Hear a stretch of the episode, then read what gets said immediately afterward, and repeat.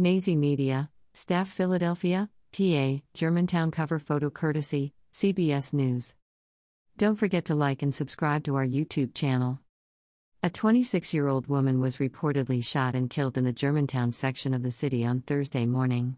A report from Fox 29 Philly said police were called to an apartment on the 400 block of Mannheim Street shortly after midnight on Thursday.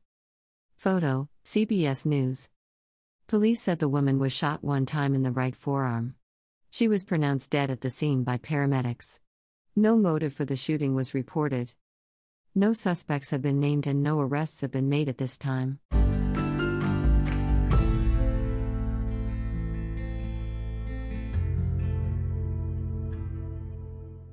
Nazi Media, Staff Philadelphia, PA, Brewerytown cover photo courtesy, 6 ABC Action News. Don't forget to like and subscribe to our YouTube channel. A robbery and carjacking in the Brewerytown section of the city reportedly led to a vehicle flipping over before landing upside down early this morning.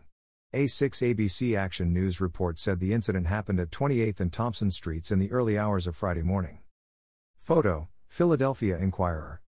The investigation is still ongoing and not many details about the incident have been released, but police say the driver of the SUV lost control of the vehicle and crashed into several parked cars before flipping over and landing on its roof.